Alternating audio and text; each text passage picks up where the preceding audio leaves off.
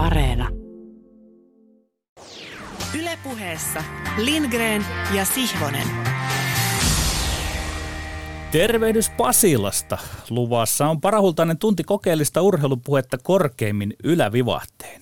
Tuossa vasemmalla vastapäätä minua, hänen merkillinen, itsevarainen täydellisyytens,ä Tomi Helsinkiläinen, ja tästä mikrofonin sivuitse oikealle kurkaten nukkemestari Kurkela, lupaava alku Soulla, jossa emme aio tälläkään kertaa ampua ohi tai ylimaalin. Sen takuumiehenä on vieraamme – Kalpassa tällä erää vaikuttava nuori sentteri lätkäjätkien harvalukuisen intelligentsiaan kuuluva Aapeli Räsänen. Tervetuloa mukaan. Kiitos paljon. Miten Aapeli Räsänen tämä käsillä oleva viikkosi on sujunut? Toisin sanoen, miten kalpa treenaa ja lepää tämän meneillään olevan maajoukkuetauon? No meillä on ollut hyviä laadukkaita jäätreenejä tossa ja sitten fysiikan osalla ollaan sitten jokainen pelaajista keskitytty niihin osa-alueisiin, mitä koemme, että täytyy kehittää ja pyörätestin muodossa vähän tsekattiin sykerajoja ja tänään oli sitten Kalpan padelturnaus, josta ei omalta osalta jäänyt jälkipolville hirveästi kerrottavaa, mutta sillä tavalla Kalpa valmistautuu sitten tähän seuraavaan jaksoon liikakaudesta. Hyvä, hyvä. Emme ala padelturnauksen tuloksia tässä uuttelemaan, mutta palaamme sinuun tuota pikaa. Yli 300 lähetyksen aikana osa läksyjeni teemoista on kiertänyt ja toistunut, vaan tällä erää aion hyväillä kuulijan ennenkuulemattomia vaativia korvia. Isä Aimon sekä poikiensa Aapelin ja Iivarin räsästen lätkäperheen hengessä pysyttelen itsellenikin tutussa lajissa jääkiekossa. Mutta oppinut kuulija kyllä kykenee pohtimaan, mitä seuraavat sanani tarkoittavat toisissa lajeissa joiden tuntia minä taas en ole, ja sitä mukaan, kun kukin saa oivalluksia mistä lajista tahansa, ne putoavat ottajiensa käsiin kuin kypsät luumut. Niin paljon kuin minua suututtikin leijonien kannalta ja keljutti myös maailmankupin 2016 kannalta. Jääkiekkoilu lajina lopulta voitti, tai jos sana voitti on liian vahva, laji joka tapauksessa muuttui peruuttamattomasti, kun silloin syksyllä 2016 jäälle päästettiin pidäkkeettä ja lähes ilman taktiikkaa mylleröimään pohjoisamerikkalaisten nuorten ylimääräinen kokoomajoukkue. Tuo joukkue näpäytti meitä valmentajia ja analyytikkoja asiasta, joka jälkikäteen katsoen on ilmeinen ja itsestään selvä sillä kaukalon jäällä saa ja pitää luistella kovempaa, mitä oli aiemmin luisteltu. Sitä vastoin, kun me valmentajat ja analyytikot olimme panneet viisikot luistelemaan eräänlaista muodostelmaluistelua. Nuo hävyttömät nuoret pojat, he olivat alle 23-vuotiaita, 10 jenkkiä, 12 kanukkia, päästelivät paineetta, mikä tietysti oli hieman väärin, kaukalon päästä päähän sydämensä kyllyydestä. Siitä meni sitten sekaisin NHL moneksi vuodeksi, SM Liiga pariksi kaudeksi. Ja nyt tilanne on kaikkialla se, että coachit hakevat sopivaa hybridiä nuoren luistelulätkän ja pelikirjalätkän kesken. NHL siinä parhaiten on onnistunut Tampa Bay Lightning, SM Liigassa Pekka Virran lukko. Maailman huippukoutseista ainoastaan Jukka Jalonen on tapaus, johon ja jonka pelikirjan syksyn 2016 pohjoisamerikkalaisten nuorten joukkue ei ole määränsä enempää vaikuttanut. Suu auki ihmetellen, voisiko missään muussa joukkuepallopelissä käydä näin? Tai onko käynyt aikojen oloon? Epäilen. Epäilen, mutta en tiedä. Ei futiksessa, ei koriksessa, ei lentiksessä, mitenkään salibändissä. Tuskin siinäkään, että jotkut nuoret jossain turnauksessa juoksisivat kentän päästä päähän aikuisia vastaan niin hurjaa vauhtia, että siitä tulisi sitten uusi huoneen taulu. Ei, ei. Äh, seuraavaksi kynänikärki osuu tähän liittyvään akuuttiin seikkaan, josta vielä muutama sana. Vuosi sitten Karila-turnauksen voitti Venäjän käytännössä U20-vuotiaiden maajoukkue. Myös Jalosen leijonat jäi silloin nuorten venäläisten jalkoihin. Tosin äh, en tiedä tätä tehdessä, miten eilen leijonille kävi niin ikään nuoria venäläisiä vastaan. Mutta se me viime vuoden loistava venäläisten nuorten joukkue, se ei sitten pärjännyt Suomen nuorille leijonille alkuunkaan nuorten MM-kisoissa. Vaivoja ja vastuksia uhmaten olen tuota kaikkea pohtinut. Mistä ihmeestä siinä on kyse? Jollakin tavalla jääkiekkoilu on vieläkin se joukkuepallopeliperheen käenpoika. Jokin tässä ei täsmää. Mä heittäydyn tomppeliksi ja sanon tämän kuitenkin eräänlaisella tiedemiehen halulla rakentaa hypoteesia. se jääkiekkoilun salaisuus, joka on vieläkin avoin, se liittyy jotenkin liukkaaseen jäähän, sen pinnalla kiitävään luistimen terään. Siinä vauhdissa osin hallitsemattoman mailalla pyrkimykseen hallita luistavaa pientä kiekkoa vastustajien moninaisen mailahäirinnän taklausten uhan alla. Mikä häirintä on kaikki strategista, suunnitellusti organisoitua häirintää. Ja tähän päälle ohut kansainvälinen kilpailu kerran ikiaikaisten pohjoisamerikkalaisten havumetsälätkän perintein. Jostain tällaista siinä täytyy olla kysymys. Seuraavaksi kuullaan juonto, joka johdattelee ja keplattelee meidät jonkinlaisen sovinnollisen työpaikkahäirinnän lajin pariin matkuessa, jossa me olemme Lindgren ja Sihvonen. Joo, eh, sellaisia häirinnän termejä Petteri Sihvosella päivän läksyssään. Läksy sä hahmotat nämä siis niin kuin läksyinä. Se on, se on kiva tässä vaiheessa huomata. Olemme tavallaan ollut havait, havaitsevina niitä tätä sinun läksytystaktiikkaa. Itse aion läksyttää tässä yhtä pohjoisamerikkalaista suurta urheilunimeä seuraavassa, kun puhun hieman amerikkalaisen jalkapallon NFL-liigasta ja sen yhdestä tunnetuimmista ja suosituimmista urheilijoista Green Bay Packersin pelirakentaja Aaron Rodgersista, joka nousi viime viikolla kertarysäyksellä otsikoihin sairastuttuaan koronaan sekä ennen kaikkea tätä sairastumistaan seuranneen julkisen ulostulonsa takia. Kävi nimittäin pian ilmi, että toisin kuin mediassa oli luultu, niin Aaron Rodgers ei ollutkaan rokotettu, toisin kuin seuransa oli antanut ymmärtää. Ja aika nopeasti tämä homma otti sitten kierroksia ihan kunnolla. Rogers lausui Pat McAfeen podcastissa, että ennen kuin joudun cancel-kulttuurin uhriksi ja olen woke-mobin tähtäimessä, haluan tehdä muutaman asian selväksi. En sanonut, että olin rokotettu.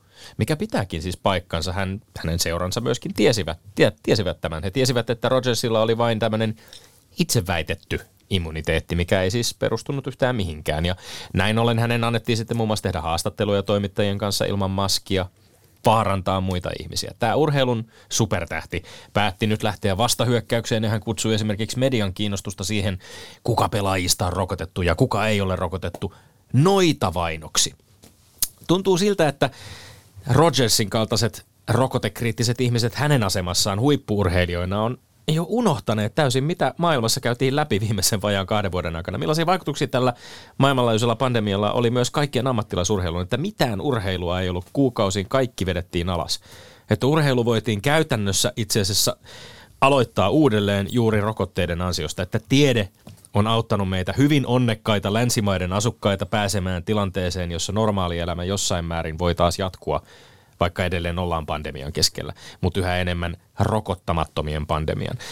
Aaron Rodgersin rokotevastaisuuden ydinajatusten kerrotaan olevan perua podcast-jäbä Joe Roganin ajattelumaailmasta, ja Rogers päättikin avoimesti jakaa tätä omaa niin sanottua kriittisyyttään ja toisin ajattelua, ajatteluaan ex-pelaajan ja, ja toisen tällaisen sporttiäijän Pat McAfeen podcastissa. Ja tässäpä tämä nykyaika kiteytyykin mainiosti. Isoa megafonia käyttävät miehet jakavat ohjelmissaan vaihtoehtoisia totuuksia maailmasta, joihin valitettavan moni sitten uskoo. Valitettavan moni epäilemättä uskoo myös Rogersin jakamaan täydelliseen puppuun, jossa hän täysin häikäilemättä lainasi esimerkiksi Martin Luther Kingiä perustellakseen, miksi ei halua ottaa koronarokotetta tai käyttää maskeja.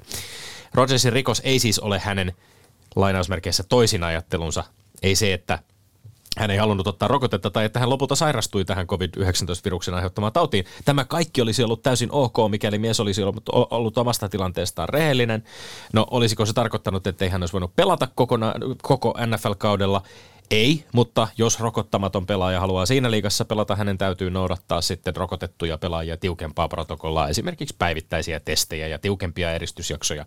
Hirveän hirveän hankalaa elämää. Rodgers ja hänen seuransa toimivat määrin, koska heitä kiinnosti pelkästään tähtipelirakentajan itsensä suojaaminen. Ja tämä typerryttävä itsekkyys kertoo ihan jostain muusta kuin woke-jengeistä tai cancel-kulttuurista. Aaron Rodgers saa luultavasti pelata kauden loppuun Packersin pelirakentajana ja toivottavasti hänelle puuataan jokaisella stadionilla myös Green Bayn omalla. Siinä minun päivän läksyni. Toivon äh, Aaron Rodgersille tietysti, että hän paranee täysin ja että hän voi loppukaudesta jo hyvin, mutta toivon myös, että hän ymmärtää, että jatkossa enää vaaranna muiden terveyttä. Toivottavasti meillekin puuataan jossain eh, kenties jo nyt. ja varsinkin seuraava väittelytuokion aikana, kun väännetään aiheista Barcelona ja Xavi, eh, NBA ja Valkoinen talo sekä Jokerien päävalmentajan pesti. Oletko Petteri valmis? Työpaikkaa häirintään. No ei, nyt, nyt, nyt jätät nämä häir, häirinnän termin, termin viljelemisen. Sulla on äh, sellaiset isännän saappaat jalassa tänään täällä studiossa voin kertoa kaikille, että, että vaikutat kyllä väittelyyn valmiilta. Tästä puuttuu enää vaan pieni hartioiden heiluttelu Enää ei tarvitsisi, ei tarvitsisi osata enää väitellä. Ei, just nimenomaan. Hyvä, lähdetään liikkeelle. Aihe numero yksi kuuluu näin. FC Barcelona vahvisti tällä viikolla uuden päävalmentajansa Chavin sopimuksen, joka ulottuu kauden 2023-2024 loppuun. Tekikö Barcelona oikein palkatessaan oman poikansa päävalmentajan pestiin, kyllä vai ei? Kyllä, oi kyllä, oi Xavi. Hästä kuusi, pyhä numero kuusi. Xavi toimi viisaasti, kun hän ensin tutki itseään sivummalla syrjässä Katarissa valmentajana. Aivan kun hän olisi koko ajan aistinut, että Mes Guena Glab enemmän kuin seura. Barcelona kutsuu oman poikansa vielä kotiin. Näen tässä nyt jotain samaa kuin Pep Guardiola reitissä. Myös Pep on Xavin tapaan mainekaan La Masin kasvatti. Näiltä herralta tulee tikitaka selkä ytimestä. Minä en haihattele kuitenkaan, peli näyttää kaiken. Polveni hieman no, notkahtelivat, kun Xavi linjasi, että paras tapa voittaa on pelata hyvin ja dominoida. Olen elänyt Barsan DNA mukaisesti. Meidän pitää palata siihen. Kyllä, kyllä. Tavoite on palata siis tikitakaan, mikä on ollut hukassa. Ja lisäksi Xavin huoneentaulu näyttää kuuluvan seuran perusarvot, kuten pukukopin säännöt, jotka Xavin mukaan ovat olleet hukassa. Otan vielä esiin sen, että Xavi oli Barcelonan pelaajana se keskikentän pohja ja pelin aivot, lukko ja primus motor. Se on jalkapallon maailman paras pelipaikka käydä valmentajuuden korkeakoulun perusopinnot. Nyt on pakko sanoa ei, joskin pienellä varauksella. Varaus on se, että kuten aina valmentajarekrytoinnissa aika näyttää. Mä itse uskon, että Xavin kaltainen pelaaja voi varmasti sopia Barcelonan päävalmentajaksi. Hän ymmärtää seuran peliidentiteetin, hänellä on luultavasti pelaajien ehtymätön kunnioitus. Kaikki on mahdollista, mutta mä en siltikään usko, että Barcelona teki oikein. Enkä oikeastaan usko edes, että Xavi teki oikein. Mun mielestä tämä Barcelonan viime aikojen kaos, valtavat talousongelmat, Messin lähtö, Ronald Koemanin sekava aika päävalmentajana, kaikki on jättänyt seuran tilaan, jossa on valtava riski sekä Barsan että Xavin kannalta ottaa tämä askel juuri nyt. Ja kun tähän yhtälöön liittää vielä Xavin itse asiassa hyvin vajavainen kokemus valmentajana lähinnä Katarissa, niin tämä tilanne ei ole kauhean lupaava. Ylipäänsä huolestuttavaa, että näin kokematon päävalmentaja saapuu suurseuraan ja häntä hehkutetaan pelastajana. Riskit ovat aivan valtavat. Minä olen Tomi ennenkin kuullut sinun suorastaan puolustavan sitä, että pelaajasta voi melkein suoraan hypätä, mutta Xavi ei hyppää suoraan. Mutta mä näen mieluummin niin päin, että nyt kun Barcelonalla on tämmöinen lähes pohjakosketus, niin tämä on oikea hetki Xavin tulla sisään ja alkaa pikkuhiljaa auttamaan. Hän itse sanoi, että tämä on keskipitkä tai pitkä juoksu, kun palautetaan Barcelona sinne, minne se kuuluu. Minä olen taas nähnyt, kuullut sinun perustelevan nimenomaan sitä, että valmentajien kuuluu käydä tietty reitti. Kyllä, kyllä. kuuluu kerätä kokemusta ja ihmettele vähän, että tämä syrjäinen Katar on sinulle se oikeankaltainen reitti hypätä yhtäkkiä Barcelonan edustusjoukkueen päävalmentajaksi. myönnän, ettei se ole, mutta Xavi on tietyllä lailla poikkeus tässä, koska hän tieto, tietokoneomaisesti on ollut siinä Pep Guardiolan ja muiden mukana. Hän on Lamassin kasvattaja. Hän, Sehän on hänellä, hänellä, tulee, se, kasvatti, hänellä jo- tulee selkäytimestä. Hän on Lamasian kasvatti, mutta tämä perustuu ennen kaikkea siis tämmöiseen seuraidentiteettiin ja hänen karismaan, ei niinkään näyttöihin valmentajana. Ja jopa voisi ajatella, että tämä perustuu semmoiseen tietynlaiseen seuran mytologiaan, en, ei niinkään valmentajan näyttöihin. Eikö tämä ole vähän kummallista? Pep, oli hyvin- Guardiolakin, toi oli- Pep joo. Guardiolakin on todennut, että hän olisi, että Xavi on kokeneempi kuin hän kun aloitti, mutta kyllähän se reitti oli ihan Mi- erilainen. missä muualla kuin Barcelonassa myös mytologialla on mahdollisesti merkitystä. Hän on kuudes, nyt tulee kuudes valmentaja, joka on käynyt tämän Lamassin reitin sieltä koko... Kysymys numero kaksi. Koripallon NBA-liigan mestarijoukkue vieraili viiden vuoden tauon jälkeen valkoisessa talossa, kun Milwaukee Bucks vastasi myöntävästi presidentti Joe Bidenin kutsuun. Donald Trumpin presidenttikauden aikana vierailuja ei nähty. Onko urheilujoukkueiden Washingtonin vierailujen politisoituminen huono tai jopa haitallinen ilmiö, kyllä vai ei? Kyllä, se on huono ja pahimmillaan jopa haitallinen ilmiö. Minä selitän miksi. Minäkin olen sitä mieltä, että mestarijoukkueet tekivät sinänsä oikein poikotodessaan Trumpin valkoista taloa, jos katsot asiaa omista arvoistani käsin. Ihmisillä on kuitenkin erilaisia arvoja, joiden tulee mahtua heittämällä urheilun raamiin. Ongelma on siinä, että koriksen ystävissä on suunnattomat määrät niin republikaanien äänestäjä kuin trumpilaisiakin. Eivät he millään tavoin järkiinny NBA-mestareiden poikoteista. Likempänä ja todennäköisempää on, että he alkavat inhota korista, koriksen pelaajia NBA NBAt. Se tarkoittaa, että koriksen ja sitä mukaan urheilun universaali kutsu kaikille tulla mukaan, tulla tykö, vaurioituu. Se, että jatkossakin neljä mestarijoukkuetta menee, seuraavat neljä eivät mene ja niin edelleen, niin edelleen, repii korista ja urheilua, se repii politiikkaa, se polarisoi ihmisten elämismaailmoja, se tuottaa jopa demokraattien urheilulajeja, republikaanien urheilulajeja, eli en pidä hyvänä, vaan haitallisena ilmiönä tätä. En pidä mitenkään huonona tai haitallisena sitä, että NBA-liigan mestarijoukkueet käy kylässä tiettyjen presidenttien kutsusta, enkä mä myöskään usko, että tässä on kyse mistään syvemmästä jakolinjasta, eli että vain demokraattipresidentit kelpaisi NBA-pelaajille. Ennen kaikkea kyse on Donald Trumpista ja muista presidenteistä. Trump yritti itse politisoida NBA-pelaajien ja koko liigan kannanotot esimerkiksi ihmisoikeuksien Black Lives Matter-liikkeen puolesta ja väitti koko liigan olevan kuin poliittinen organisaatio. On ihan täysin loogista, että liiga, jossa on selviä, selvä mustien pelaajien enemmistö, ei halunnut tehdä seremoniallisia visittejä vihapuhetta suoltavan rasistipresidentin luokse. Yhtä lailla on täysin loogista, että kun Yhdysvaltojen presidenttiinstituutio on nyt ainakin väliaikaisesti päässyt eroon Trumpista, niin sitten vierailut voi taas jatkua. Niin, mutta eli sinäkin Tommi tavallaan myönnät tuossa ja toivot sitä, että ne vierailut voivat jatkua näin, että nyt, nyt et ota kantaa kunnolla siihen tai et myönnä, että tämä on harmillista, että välillä siellä ollaan, välillä Sä, ei ole. Tämä saattaa polarisoida sitä yhteiskuntaa. Ei, no, tämä ei polarisoi yhteiskuntaa. Donald Trump polarisoi yhteiskuntaa kannattajina ja erilaisia arvoja tulee mahtua urheilun kyllä. Varmasti mahtuu demokraatteja, varmasti mahtuu republikaaneja, mutta urheiluun, jos, jos arvot, joita presidentti esimerkiksi edustaa, ovat ihmisviha, aggressio, rasismi, muukalaisviha, kansanryhmien demonisoiminen, ei niillä ole mitään asiaa Mutta, mutta eli, eli sinä, sinä olet sitä mieltä, että urheilun kannatti ottaa nyt sitten se riski, että se kuitenkin jakaa koriksen ystäviä tässä nyt ehkä mahdollisesti kahteen leiriin. Se ylipäätään se urheilun kutsu ei ole välttämättä voimassa. Sinä niin kuin suhtaudut hyvin myönteisesti siihen, että hyvä kun poikotoivat. Ja totta kai minäkin niin kuin sanoin, ymmärrän, että Trumpia poikotettiin, mutta ylipäätään tämä, että politiikka sotketaan tällä tavalla urheiluun, niin sekö myös sopii sinulle? Tämä perinne ja politiikan sotkeminen urheiluun alkoi 1963, kun John F. Kennedy aloitti nämä kutsut ja kutsuu urheilujoukkueita sinne. Ja useimpien presidenttien kohdalla ei mitään ongelmaa ole ollut. Jostain syystä Useampi, Trumpin niin- kohdalla niin, oli. O, niin, niin, mutta etkä siinä tavallaan senkin, jos se on periaatteen hyväksymistä, että siinä kohtaa urheilu politisoidaan ja sinä hyväksyt sen. Eli me, tästä kohtaa löytyy meiltä se, niin se jakolinja, mistä me olemme eri mieltä. En minä näe siinä mitään väärää, että valtiojohto tavallaan linkittyy urheilujoukkueisiin. Kolme KHL-liigassa pelaava Helsingin Jokerit tiedotti tällä viikolla, että neljättä kautta päävalmentajana toimiva Lauri Marimäki jättää seuran kuluvan kauden jälkeen. Iltalehden mukaan Suomen halutuin ja parhaiten palkattu valmennuspesti on ainakin hetkellisesti auki. Kannattaako jokaisen suomalaiskoutsin vastata myöntävästi, mikäli kutsu käy jokerien päävalmentajaksi, kyllä vai ei? Kyllä, aivan ehdottomasti kyllä. Tämä asia on kirkas kuin aurinko, ei kahta sanaa. Kutsun lähettämistä jokerit harkitsee muutaman harvan kandidaatin osalta. Ehkä Kari Jalonen, ehkä Antti Pennanen, tuskin edes Karri Kivi. Joukko on pieni. Tarjolla on kahdesta neljään vuoteen inspiroivaa työskentelyä Euroopan mitassa aivan huippupelaajien kanssa. Tarjolla on suuri mahdollinen haaste eurooppalaisessa lätkässä. Yrittää valloittaa asemia KHLn kärkisijoilla. Haaste on myös taktinen. KHL pelataan hyvin taktista lätkää. Haaste sopii kärkivalmentajillemme. Asemapaikka toimia on on KHL paras. Helsinki, Pasila, Ilmala. Palkka on kohdillaan. Reilut yli 200 000 euroa per kausi. Ja hei, verot saa maksaa reilisti Suomeen. Tärkeää myös seurajohdon ja urheilujohdon Jari Kurri ja Janne Vuorisen maltti. Luvassa ei ole potkuja toisin kuin muissa KHL-seuroissa. Myös tulevaisuus on taattu. Jokerista voi ponnistaa sitten Sveitsiin, Ruotsiin tai kotoiseen SM-liikaan, ehkä jopa Leijoniin.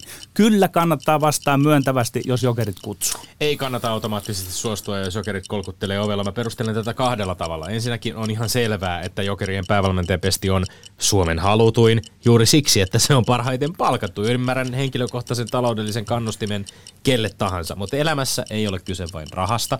Ja etenkin kun Jokerien kohdalla on ihan perusteltua sanoa tuon rahan olevan peräisin enemmän tai vähemmän kyseenalaisista lähteistä. Toiseksi moni varmaan ajattelee, että KHL-liiga, no se on maailman toiseksi kovatasoisin, näin ollen valmentajalle paras mahdollinen paikka työskennellä vaativimmassa mahdollisessa ympäristössä.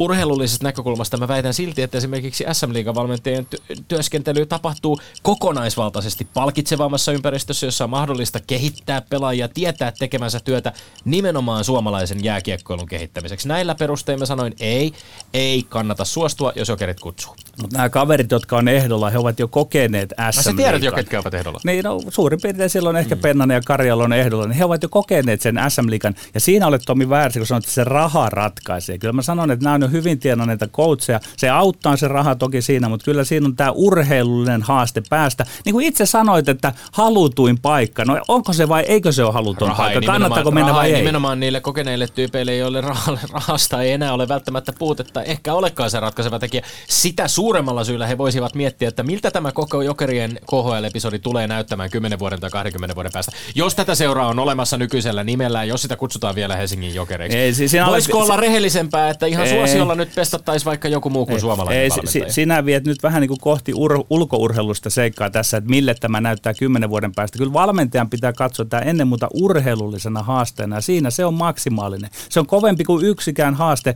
ehkä missään muussa eurooppalaisessa seurassa tällä hetkellä. Ja sä et näe siinä mitään kielteisiä piirteitä, mitään ulkourheilullisiakaan kielteisiä piirteitä, koska katsot pelkästään kapeasti sinne niin, niin no, minä nyt menen tähän valmentajan nahkoihin. Minä tunnen nämä herrat valmentajat, niin eivät he nyt tässä kohtaa liikaa mieti sitä niin, politiikkaa. Ehkä vaikka pitä, ei, se, ei se ole ongelma. Kyllä ei voi valme... Olemme päässeet maaliin kolmen aiheen tiimoilta ja päivän vieras Aveli Räsänen on äh, kiivaasti tehnyt muistiinpanoja tämän väittelyiden, näiden väittelyiden aikana. Nyt olisi aika ottaa sitten ohjat haltuun erotuomarin roolissa ja koittaa tehdä selkoa väittelyiden välillä. Tässä voi edetä kronologisesti tai takaperin tai hyppelehtien ihan miten tahansa, kun ne, kunhan jännitys onnistuttaisiin säilyttämään mahdollisimman pitkään. Ensinnäkin kiitos loistavasta väittelystä. Toivoin, että tähän olisi tullut jonkinnäköinen erätauko, että olisi päässyt vähän pureskelemaan tuppia ja miettimään, että, että miten tässä nyt tuomitsisi, mutta tota, niin, lähdetään liikkeelle. Ja mä ehkä lähden kronologisesti lähtemään näitä liikkeelle, mutta päinvastaisessa kronologisessa järjestyksessä. Eli ensimmäisenä tämä jokerit-kysymys. Öö, hyviä argumentteja molemmilta. Selvästi ehkä näkökannat tähän, tähän tota, niin kysymykseen oli erilaisia. Että Petterillä oli enemmän urheilullinen, valmentajallinen, öö, ihan se, että miten itseään haastaa, minkälaisia haasteita itse haluaa. Ja sitten Tom yritti tuoda vähän sitä laajempaa perspektiiviä siihen. Ja tota, niin, tämähän tämä kysymys itsessään on hyvin hankala, monisyinen, mutta koen, että se, että yksittäinen valmentaja kieltäytyy tämmöistä pestistä, niin sillä ei ole iso kuvaa muuttavaa vaikutusta. Ja koska nämä valmentajat on kuitenkin kunnianhimoisia ammattilaisia, niin se, mikä kehittää heitä heidän urallaan, niin koen on se, että valmentaa mahdollisimman korkealla tasolla, mahdollisimman hyviä valmentajia vastaan, samalla tavalla kuin se kehittää pelaajia. Joten herra Sihvoselle, urheilun nihilistille ja fundamentalistille tulee ensimmäinen piste. Ai, tuo oli musiikkia korville.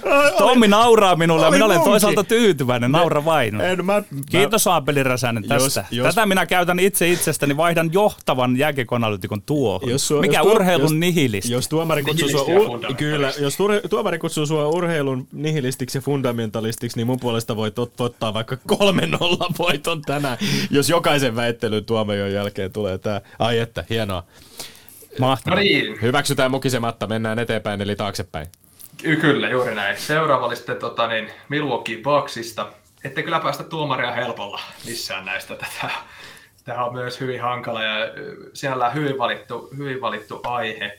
Tässähän tota, niin, mun mielestä Petteriltä oli erittäin hyvä argumentti tämä, että jos ja kun niin on vähän jo tapahtunut, että politiikka alkaa repimään korista erilleen, niin luoko se semmoisen poteron sinne väliin, johon fanit tiputtavat mielenkiintonsa. Jos tällä tavalla voi sanoa, että, että sitten vähemmän ja vähemmän ihmisiä seuraa korista, joka vähentää koriksen semmoisia ja urheilu ylipäänsä mahdollisuuksia vaikuttaa positiivisella tavalla ihmisten elämään. Ja tota, niin, se oli mun mielestä erittäin hyvä argumentti. Sitten tota, niin, Tommilta tuli se minkä, missä käänsit sen toisinpäin sen ajatuksen, että eihän pelaajat politisoineet Trumpia, vaan Trump politisoi pelaajia.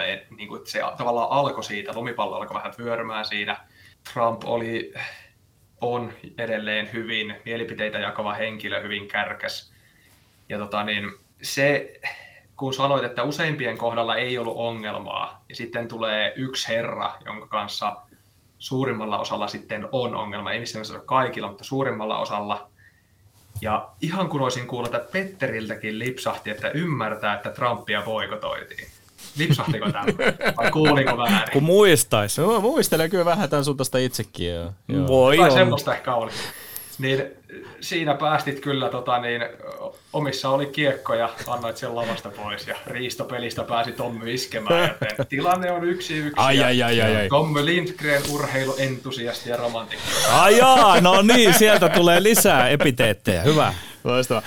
Pieni lisähuomio tähän vielä. Siis huomionarvostahan on, että, että tässäkin tavallaan oli liigojen välillä myös tietynlaisia jakolinjoja. Öö, NBA, jossa siis pelaajista koostuu enimmäkseen mustista pelaajista, niin, niin teki oman boikottinsa tavallaan tuon koko presidenttikauden ajan, mutta sitten vaikkapa NHLn, baseballin, Major League Baseballin joukkueet jatkoivat kyllä visiittejä Trumpin aikanakin, eli Trump sai edelleen, hänellä oli omat mahdollisuutensa myöskin poseerata seremoniallisesti siellä vaikkapa Washington Nationalsin ja St. Louis Bluesin pelaajien kanssa ainakin mestaruuksien jälkeen, eli Eli tiettyä jakolinjaa myöskin tietysti urheilun sisällä, joka ehkä sitten saattaa olla, että se oli osittain presidentin pyrkimyksenä myöskin omalla Ihan varmasti. Ja siinä saattaa olla, että vähän niin kuin lajit saa erilaisia leimoja tässä ja ne tulee mm. olemaan suosittuja eri ihmisten piirissä. Mutta toden totta, kun sanoit, että Trump aiheutti tämän, niin siinä kohtaa minulla pikkusen niin kuin katse hävisi kiekosta ja otit riiston ja niin kuin Apeli tuossa hyvin kuvasi, niin tuota, silloin minua vietiin.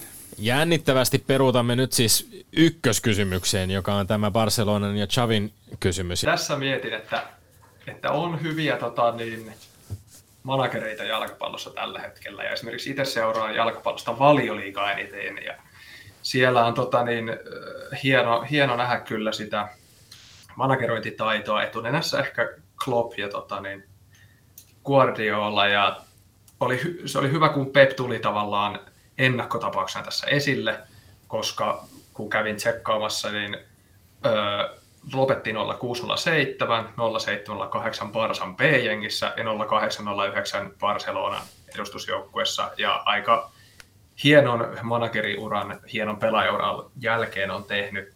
Ja sitten taas Klopp valmensi kahdeksan vuotta Mainzia, jonka jälkeen seitsemän vuotta Dortmundia ja sitten mm. Liverpooliin. Tämä on siinä mielessä hankala, koska kyllähän Xavi saattaa tulla ja pelastaa hyvin he- heikossa jamassa olevan jättiseuran.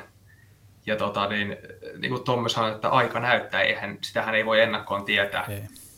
Öö, ajavainen kokemus, totta kai se vaikuttaa valmentajana.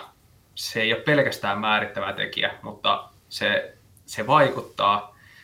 Ja sitten Petteriltä tämä Barcelonan DNA ja mytologia oli jännä kuulla sun suusta, että jos joku seuraa mytologia voisi olla peruste sille, kuka tuodaan valmentajaksi, niin, mutta siitä annoin ehkä hienoisen kuitenkin plussan, että, meni, että menit tietyllä tavalla ehkä epämukavuusalueelle. Mutta sitten valitettavasti kahden asian takia tämä ottelu ratkesi. Ensimmäinen on se, että tämmöinen kommentti kuin valmentajakoulun perusopinnot ja että ne voi suorittaa Barcelonassa.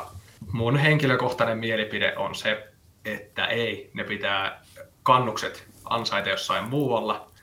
Ja sitten toinen on toisen absoluuttisen jalkapallolegendan Andrea Pirlon ja hänen Juventus tai lyhyt Juventus manageritaipaleensa tässä aikaisemmin, niin se on tuorein ennakkotapaus mun mielestä ja koen, että Xavi ei ollut vielä oikea valinta Barcelonan manageriksi, mutta toivon, että hän osoittaa minut vääräksi, joten piste menee Tommylle ja sitä myöten voitto. Ai, ai, ai. Onnittelut. Nyt on tilanne, en tiedä kuinka paljon se on, mutta kolmen keula sinulle. Tos, jos nyt en ihan väärin muista, niin olisiko 85? Suurin piirtein näin. Se, että- semmoinen semmoinen Joo. mielikuva tästä. En puolustaudu, mutta myönnän, että oli ehkä epämääräisesti sanottu, että siellä keskikentän pohjalla voi saada valmentajakoulutuksen tämmöiset niin perusopinnot, niin äh, ehkä se oli vähän vahvasti ilmaistu, koska mutta kuitenkin vähän tarkoitin sillä jotain sen sortissa, koska tiedän, että futarit pelaajana ovat valmiimpia coachiksi kuin mm. esimerkiksi lätkän pelaajat ja näin. Mutta, se, se on vähän, se on mutta vähän, virhe, mikä niin, virhe? Se on, siinä on vähän ollut jotenkin huvittavaa siinä, että kun sosiaalisessa mediassa nyt jaetaan vaikkapa klippejä, jossa näkyy satunnaisesta ottelusta kuvaa, kun äh, Xavi ja Pep ovat yhdessä kentällä. Nuori Xavi siinä näyttää viittilöi Pepille, että miten pitää pelata. Että se tuntuu vähän jotenkin tekemällä tehdyltä nyt. Ja se, mikä on mun mielestä ehkä tässä niinku kiinnostava kysymys, sä puhuit paluusta digitakaan ja siitä pelillisestä identiteetistä, joka on se varmasti se kaikkein mm. kiinnostavin osa tässä. Et Xavi puhuu tiedostustilaisuudessa, että ensin pitää naulata joukkueeseen säännöt ja sitten arvot, joiden mukaan toimitaan ja sitten vasta tullaan siihen, Kyllä. että miten hyökätään ja puolustetaan, mikä on kiinnostava lähestymistapa. Mm. Mutta onko se hänen pelillinen ajattelunsa tai identiteettinsä, onko se, onko se sitä Pep Guardiolan 2010-luvun alun futista, mitä nyt sitten pelataan vai onhan Pepkin mennyt eteenpäin tässä vuosien varrella? On mennyt ja se, siinä tota, olimme yhtä samaa mieltä ja niin Kaapelikin sanoi, että ihan ei vielä voida tietää, mutta todella niin tämä on nyt pedattu meille Joo. kaikille, että on, on mielenkiintoista seurata ja kyllä minä sen verran myönnän, että jos, jos maailmasta pitäisi yksi urheilija mainita varauksin, kenen fani olen, niin no, Xavi. Hei, samaa mieltä. Siis tässä voimme olla täysin yhtä mieltä ja löytää konsensuksen välittömästi. Ihana pelaaja. Eli ehkä sen takia minäkin siihen mytologian puolelle luiskahdin, mutta nyt, nyt ei kun terästäytyä ja tiukka haastattelu tehdä tässä Aabelille. Terästäytymiseen on aikaa vielä väittelyn osalta. Jatketaan ensi viikolla. Kiitos Aabeli Räsänen tuomaroinnista. Lindgren ja Sihvonen. Minulla oli hieman mutkikas kuvaus tuossa alkujuonnossani koskien jääkiekkoulun evoluutiota. Heräsikö sinulle Aapeli Räsen siitä mitä ajatuksia, kun 2016 nuoret panivat hyrskyn Jos heräsi, niin sano terävästi jotain. Ei tarvitse koko jääkiekkoulun arvoitusta tässä nyt ratkaista. No joo, kyllähän se laitto ajatuksen, ajatuksen jumppaamaan ja venytti moneen suuntaan. Totta kai jääkiekko on tullut pienestä pitäen monista eri näkökulmista seurattua ja se on itselle hyvin rakas ja tärkeä laji. Jääkiekkokin lajina e-, evolvoituu ja sillä on evoluutio samalla tavalla kuin muillakin lajeilla. Ehkä jääkiekolla on taktisesti se huomattavasti eri vaiheessa kuin monilla muilla lajeilla, että hyvin va- paljon varhaisemmassa vaiheessa se oli hyvä, kun vertasit eri lajeja, niin kyllähän jääkiekon erottaa muista lajeista, ehkä pois lukien salibändi, niin ensinnäkin se vaihdot, että jääkiekossa rummutetaan yleensä neljällä kentällä, ainakin pelin alku- ja keskivaiheissa, ja se huomattavasti eroaa esimerkiksi jalkapallon ja koripallossa on verran vaihtoja, mutta ei, ei samalla tavalla, ja tällä tavalla, että jos peli esimerkiksi pyörii sillä tavalla, että et pääse vaihtoon, niin sillä on todella iso ero, että ootko puolitoista minuuttia vai 45 sekuntia siellä jäällä. Ja sitten jos se meneekin siihen se pelin virtaus, että yrität vaan selviytyä aina vaihtoon, niin se pyörii tällä tavalla. Niin tuohon to, esimerkiksi se tempojääkiekko on hyvä keino saada väsytettyä, ehkä järkevä tempojääkiekko on, on se sana, niin saada väsytettyä vastusta ja sillä tavalla ottaa se pelin virtaus ja rytmi itselle. Sitten taas toinen asia, mikä huomattavasti paljon erottaa jääkiekkoon muista lajeista, esimerkiksi jalkapallosta ja koripallosta, puhumattakaan jenkkifutiksesta tai lentopallosta, että, että jääkiekossa on huomattavasti vähemmän tämmöisiä set playtä tai pysähyksistä, pysähtyneistä tilasta, tilanteista lähteviä sommitelmia tai kuvioita, mm. että jääkiekossa niitä on aloitukset, jotka on jääkiekon kulmapotkuja, tai sitten tietyllä tavalla erikoistilanteet, jotka nekin on soljuvia, mutta enemmän pysähtyneestä tilasta, ja viivelähdöt, joskin niistä tulee huomattavan vähän semmoisia maalintekopaikkoja nykyjääkiekossa, mutta se, että ei voi olla samalla tavalla, sulla ei voi olla muistissa sataa erilaista pysähtyneestä tilasta tehtyä kuviota kuin vaikka Jenkkifutiksessa, sanotaan, että Aaron Rodgersilla on, mm. niin tämä vaikuttaa jo niihin semmoisiin kuvioihin, että se on enemmän reagointipeliä. Ja taas tullaan siihen, että silloin, koska se on reagointipeliä, niin se tempojääkiekko saa siitä – mun mielestä tuulta purjeisiinsa, koska jos se olisi semmoinen, että tulee yksi hyökkäys, että pysäytetään peli ja annetaan kiekko toiselle joukkueelle, niin silloin semmoiset ennalta sovitut kuviot olisi arvokkaampia ja pelikirjalla olisi entistä isompi merkitys. Kyllähän se on siinä mielessä mun mielestä jääkiekko, koska se on reagointipeli, niin se, joka hallitsee tempoa, niin hallitsee aika paljon peliä. Sitä tempoa yleensä hallitaan kiekolla, mutta voihan sitä myös hallita kiekottomana esimerkiksi heittäytymällä keskialalla trappia hidastamalla peliä tällä tavalla. Ja nykyään meillä ainakin paljon kalvassa puhutaan kaksivaiheisesta pelistä, että on ne selvät kaksi vaihetta, että on se paine, paineistus, yritetään saada sitä kautta riistoja tai sitten tietyissä tilanteissa vetäydytään siihen, niin siinä yritetään varmasti tavallaan palvella sitä, tai yritetään saada ne hyvät puolet tempojääkiekosta ja pelikirjajääkiekosta. Ja niin kuin sanoit, niin tietyt joukkueet siitä on, sitä on paremmin pystynyt hyödyntämään kuin toiset, ja veikkasin kuitenkin, että se on suurimman osan joukkueiden tavoite pystyä molempia palvelemaan ja molempia käyttämään. Tämmöisenä ma- maalikkona teille jääkiekko herroille kysymys, että onko, onko, onko jääkiekko itse asiassa jollain tavalla, onko, onko siellä ytimessä niin kuin kaos? Et, et kun puhutaan liikkeestä ja vauhdista, joka jääkiekossa on, ja siinä, siinä niin kun, sä puhuit alustasta, Petteri, ja siitä, että millä pelataan, miten pelataan, niin, niin tämä kuvaus, minkä, minkä Apeli teit, jossa vertasit ehkä muihin peleihin, jossa sit tilanteet myöskin pysähtyy enemmän, niin ehkä jääkiekossa pitää jotenkin syleillä kaaosta jollain tavalla myöskin siinä, siinä pelin haltuunottamisessa. Tämä oli hienosti sanottu, ja oikeastaan niin tuosta siinä saattaa olla kysymys. Ja mä heitän vielä Aapelille, että että nyt kun nämä 2016 nämä nuoret sen teki tämän muutoksen, niin mahtoiko lätkä tulla siinä niin kuin enemmän omaksi itsekseen? Voiko nyt sitä näin ajatella? Ja vielä vähän tuosta Tommin hyvästä huomiosta, että jos siinä on se ytimessä se kaos, niin tavallaan se lisäsi tämä nuorten joukkue, antoi mallin tästä kaauksen, jonkunlaista hallinnasta lisäämällä melkein sitä kaaosta. Niin, tietyllä tavalla kyllä tuo kaos ja ehkä hallittu kaos, se on hyvä tapa kuvailla, koska kyllähän jääkiekossa on isommat vauhdit kuin muissa pallopeleissä, koska ollaan luistimilla ja koska on ne vaihdot, niin pystytään tuoreempana koko ajan pitämään sitä kovaa vauhtia yllä.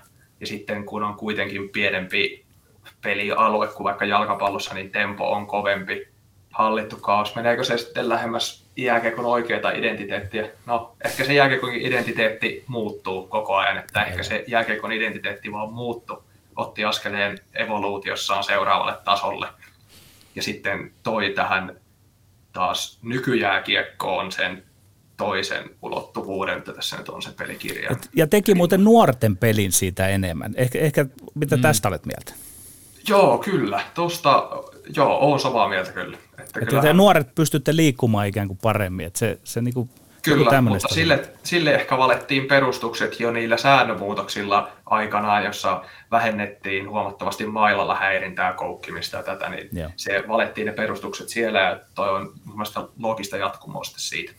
Mahtavaa. Näistä lätkäevoluution syövereistä peruuttelemme hieman ja teemme perinteisesti myöskin vieraan esittelyn tähän alkuun. Eli meillä on linjoilla 23-vuotias Apeli Räsänen, NHLn varaus numero 153 kuudennella kierroksella juuri vuonna 2016, jota tässä on toisteltu useampaan kertaan. Edmonton Oilers varasi KHLn varaus myöskin vuodelta 2016 Dynamo Riikaan. Sitten siirtyivät nämä oikeudet muualle. 23-vuotias keskushyökkääjä Kuopion Kalpasta SM-liigasta alle 18-vuotiaiden maailmanmestari 2016. Ja tässä turnauksessa Suomen johtava sentteri laidoilla on Christian Vesalainen ja Eli Tolvanen ja sitten U20 MM-kisoissa myöskin 2017-2018. Kaudeksi 2017-2018 Aapeli Räsänen siirtyi Boston Collegeen ja sen yliopistojoukkueeseen. Ja Kalpassa – sitten taas puolestaan liigadebyytti 2021 avauskierroksella lokakuussa vuonna 2020 tulos, tulokaskauden aikana, eli tätä nykyistä edellisenä kautena 58 runkosarjoittelu tehopisteen 13 plus 10. Kalpan kolmanneksi paras maalintekijä Juuso Könösen kanssa ja koko SM-liigan tulokkaiden maalipörssissä kakkonen.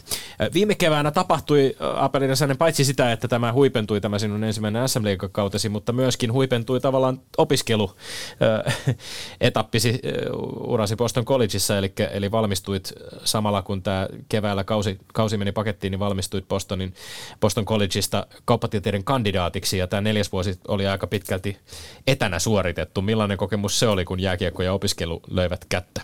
Se oli mielenkiintoinen kokemus kyllä. Kyllähän tota jääkiekko ja opiskelu nyt on käsikädessä mennyt aika pitkään jo, että se vaan vähän sitten muutti vuotoonsa etäopiskelun muodossa.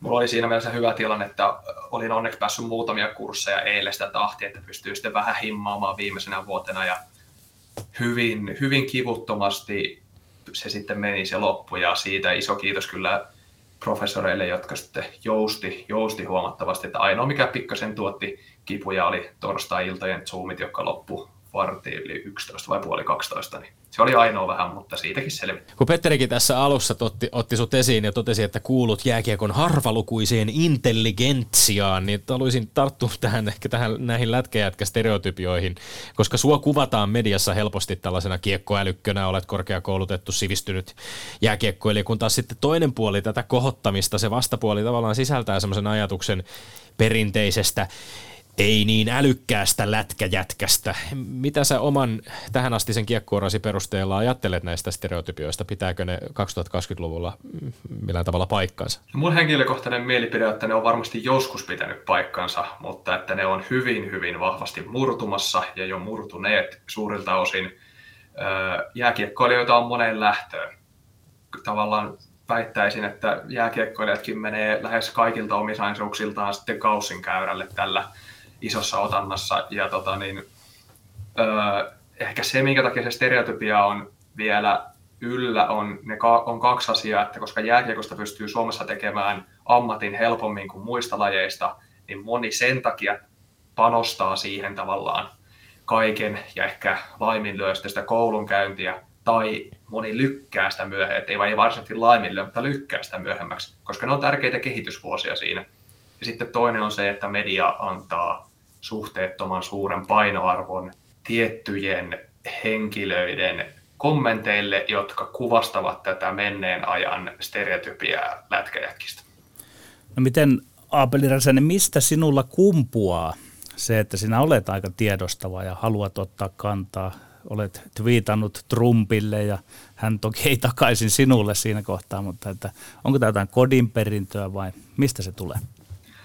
Kyllä se paljolti tulee kotoa jo, että tota, niin, nuoresta asti jo on, on paljon tullut kyseltyä asioita ja kotona on selitetty ja on saattanut olla, että kun on iltapalaa syönyt, niin iskä on katsonut A-studioa siinä ja sitten on tullut kyseltyä, että mitä ja minkä takia tapahtuu ja mitä tästä seuraa ja ruvennut hahmottamaan maailmaa omalta kantiltaan ja aina ollut tietyllä tavalla niin kuin utelias asioista, halunnut ottaa selvää, jonkun verran tullut luettua ja, ja sitten tota, niin, annan myös tuonne ammattikoulun kadun Palomäentien sauna-akatemialle täältä peukut, että siellä on, siellä on ollut tota, niin, saunan lauteilla, kun on pitänyt korvat auki, niin on, on hypitty aiheesta toiseen ja siellä on tullut sitten opittua, että miten maailma pyörii. Ainakin yhden version siitä ammennetaan tästä teemasta nyt vielä vähän enemmän kuitenkin, että jos ajatellaan sitten, että et, et ne stereotypiat ei ehkä ole ihan, ihan tätä aikaa enää, että se, se maailma on, on murtumassa tai murtunut, niin oma lukunsa on sitten ehkä se jääkiekon lajina kuitenkin semmoinen tietty asettuminen urheilumaailmassa tai yhteiskunnassa niin kuin tietylle pisteelle tässä niin kuin konservatiivisemman tai edistyksellisen, edistyksellisemmän lajin janalla. Öö, Miten ajattelet, että onko, onko sun näkökulmasta sellaisia asioita edelleen voimissaan jääkiekon maailmassa, joihin toivoisit ehkä semmoista rohkeampaa, edistyksellisempää tai avoimempaa asennoitumista, että et, et jossain määrin kuitenkin ehkä lajikulttuuri tai, tai lajin, voisiko sanoa ilmapiiri, on vähän semmoista konservatiivista. On, on kieltämättä konservatiivista ja varmasti paljon konservatiivisempaa kuin muissa urheilulajeissa ja tota niin, se juurisyy sille ehkä on jääkiekon elitistisyys siinä mielessä, että se ensinnäkin se demografia, jota jääkiekon harrastajissa on, niin se ehkä ruokkii itseään. Ja sitten toinen on se, että koska jääkiekon harrastaminen on todella kallista, niin se karsii vielä paljon ihmisiä, jotka ei vaan pysty, ei ole varaa harrastaa perheellä, niin se on ehkä semmoinen ensimmäinen asia, johon toivoisin, että puututtaisiin ja jääkiekkoa mahdollistettaisiin yhä suuremmalle ja suuremmalle väärälle ihmisiä ja sitä kautta varmasti muuttuisi moni muukin asia lajin sisällä positiiviseen suuntaan. No sitten tästähän, koska jääkiekko on ja jääkiekkoilijoiden ryhmänä demografia on tietynlainen, niin se sitten vaikuttaa moneen asiaan ja, ja, ja on varmasti paljon enemmän konservatiivisia mielipiteitä ja ajatuksia ja maailmannäkemyksiä kuin, kuin muissa, muiden lajien edustajissa ja sitten saattaa tulla, tulla ennakkoluuleja, mutta mä koen, että tässäkin jääkiekkokin on jää jääkiekkoilijat aukassut silmänsä kyllä nykymaailmalle, että se on menossa parempaan suuntaan. Ja ainakin omasta näkökan, näkökulmastani ja kuplastani sanoisin, että jääkiekkokin ja jääkiekkoilijat on huomattavasti avarakatseisempia kuin ehkä ihmiset olettaa, mutta tota, niin, toki siellä on, on ehkä tota, niin, ihmisoikeuksien toteutumista ja muiden, muutenkin erilaisuuden hyväksymisen kannalta vielä paljon tekemistä. No jos kaivellaan vähän tätä mahdollista muutosta, minä puhuin paljon tuossa, niin että sitä peliä muuttivat nuoret. Ehkä se konservatiivinen maailma on murtumassa, mutta en osaa sanoa, että onko tämä hyvä tai huono asia. Jos mitä viime kaudella oli nuoren Emil Viron, TPS nuoren Emil Viron ja IFK kokeneen Frans Tuohiman kanssa vähän tämmöistä nokittelua, niin sinä et tietysti osaa Aapeli verrata sitä siihen, että mitä se meininki ennen on ollut, että on ehkä kuullut, mutta mit, miten itse suhtaudut tähän nuoret vanhat? On, onko siellä joku tämmöinen niin nuorten vallankumous käymässä ja ovatko nuoret ottamassa niin kuin sellaisia asemia, mitä ennen ei ollut otettavissa? On, on varmasti. Siihen varmasti myös liittyy se, että tota, niin yhä nuorempia ja nuorempia pelaajia on esimerkiksi tullut liikaan ja on liikan ikäjakauma on sillä tavalla muuttunut, että on paljon nuoria ja sitten on semmoisia erittäin kokeneita ja NS parhassa iässä olevia pelaajia on vähemmän. Tämä varmasti vaikuttaa siihen ja ainahan, ainahan asiat, jotka koetaan konservatiivisina, muuttuu, kun aika menee eteenpäin. Että oliko Churchill vai kuka sanoi vai, no eikö sitten sanonutkaan, että tota, niin jos, et, jos et ole nuorena radikaalisella ole sydäntä, jos et ole vanhana konservatiivisena ole järkeä, niin ehkä silläkin, että se asia, minkä tämä henkilö on kokenut radikaalina nuorena, niin sitten se radikaaliuden ja konservatiiviuden maalitolpat on vaan siirtynyt sillä tavalla, että se asia on pysynyt samana, mutta kun aikaa kuluu, montako kymmentä vuotta, niin sitten se muuttuu konservatiiviseksi, niin sillä tavalla sitten se on vähän niin kuin sellainen kaupan kassa, että se hihna vaan jatkuu siinä ja ne konservatiivisimmat ajatukset ehkä sieltä sitten vaan piippaa kassan kautta ulos kaupasta, mutta tota, niin, nämä ehkä kaikki liittyy tämmöiseen ja en, en koe, ei ainakaan kalpassa missään nimessä nuorten ja kokeneempien välillä mitään sellaista kuilua, mutta onhan siinä niin kuin sukupolvien välinen ero, että tänään kun poljettiin pol- tota, kuntopyörää hallilla ja Kilpäläisen Eero laittoi sieltä tota, kunnon teknomusiikkia, niin ei sieltä me nuoremmat eivät ole ikinä kuullutkaan niitä biisejä. Parempi polkee kuntopyörää kuin ihmisoikeuksia.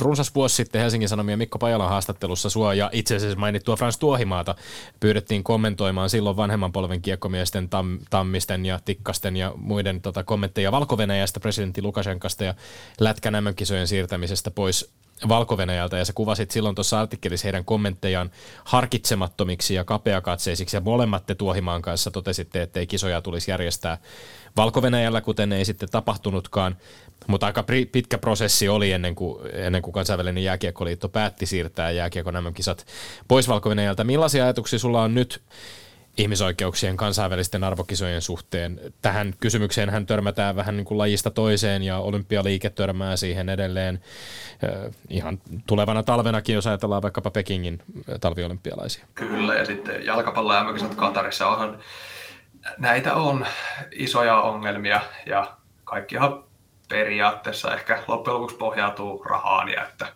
raha tavallaan ostaa ihmisillä valtaa nykymaailmassa. Tämä on tähän Valko-Venäjän MM-kisa tota, niin, skandaaliin tai miksi tapauksesta haluaa kutsua, niin on erittäin tyytyväinen, että niitä kisoja ei pelattu siellä ja todella iso hatunnosto päättäjille, jotka sen päätöksen teki. Esimerkiksi mun ymmärtääkseni Kalervo Kummola on ollut siinä isossa roolissa. Nämä on semmoisia päätöksiä, jotka pitäisi olla niitä, että isot päättäjät tekee ne ja että mm. pelaajien ei tarvitsisi liikaa keskittyä siihen, että, että täydellisessä urheilumaailmassa päättäjät tekisivät fiksuja päätöksiä ja pelaajat sais vaan pelata ja valmentajat sais vaan valmentaa. Niinhän ei aina toteudu. Harvoin tämä toteutuu edes pienessä mittakaavassa, mutta, tota niin, mutta sitten kun tulee epäkohtia, niin toivoisin myös, että lisääntyvässä määrin pelaajat sitten ottaisi niihin kantaa. Aapeli Räsänen, niin kuin Tommi tuossa esittelikin Pohjois-Amerikan pään neljän kauden jälkeen 2020 Suomeen 2021 SM Liikainen mainittuun kalpaan. Mun silmin sä oot pärjännyt varsin hyvin, mutta mikä oma analyysisi on niin omasta suorituksestasi kuin SM Liikasta kuin kalpasta? Mun tavoite SM Liikaan tullessa ei ollut se, että pärjään SM Liigassa. että tavoite on korkealla ja se pitää pystyä mun mielestä sanomaan ääneen ja se on päästä NHL, Taru Hohtoiseen NHL, voittaa Stanley Cup. sinne on vielä pitkä matka eessä ja se on kivinen polku, mutta sitä tallataan joka päivä. Öö, liikan tila on, tietenkään en ole hirveän läheltä sitä seurannut, mutta mielenkiinnolla kuitenkin vähän kauempaa, niin onhan se siinä mielessä hankala, että nyt ollaan ehkä liika, liika on vedenjakajalla tietyllä tavalla, että se, mitä liikassa tehdään erinomaisesti, on pelaajakehitys verrattuna moneen muuhun eurooppalaiseen sarjaan, ja se on liikan ehdoton valttikortti, ja sen takia liikaa virtaa suomalaisia ja ulkomaalaisia nuoria lahjakkaita pelaajia, mutta sitten liikan maksukyky esimerkiksi palkkojen osalta ei, ei ole enää kilpailuun niiden muiden eurooppalaisten huippusarjojen rinnalla, joten sen takia, mistä aikaisemminkin puhuttiin, että ei ole näitä parhaassa iässä olevia pelaajia, niin se, heitä ei saa samalla tavalla houkuteltua, joka on ymmärrettävä, että heidänkin pitää tienata rahansa niin kuin uralla ja, se, ja haluaa pelata ehkä kilpailummassa sarjassa, että nuoret pelaajat miettii sitä, että miten kehittyä mahdollisimman hyväksi sitten, kun olet siellä huipulla, niin sitten mietitään, että missä on se paras taso pelata sillä hetkellä. Se liigan suunta, että se profiloituu kasvattajaseurana tai kasvattajasarjana on hyvä ja huono, ehkä oikea polku mun mielestä, mutta sanon sen suoraan, että mun mielestä liiga pitäisi avata se, nostaisi urheilullista tasoa ja kiinnostavuutta, ehkä toisi lisää faneja, sponsorituloja, mitä kaikkea seuraa, mutta ymmärrän sen, että se ei ole yksinkertainen prosessi, mutta että liiga on nyt vedenjakajalla, että mitä ne tekee ja mihin suuntaan lähtee ja että jatkuuko se eron kasvaminen muihin Euroopan huippusarjoihin vai, vai mihin, mihin liiga kehittyy, niin eletään mielenkiintoisia kausia kyllä. No silloin kun sä lähdit 16-17 Pohjois-Amerikkaan pelaamaan USHL, aikamoiset keskustelut oli Suomessa liiton puolelta, että kannattaako lähteä vai kulkea täällä Suomessa joku A-juniorit, mestis, liikareitti.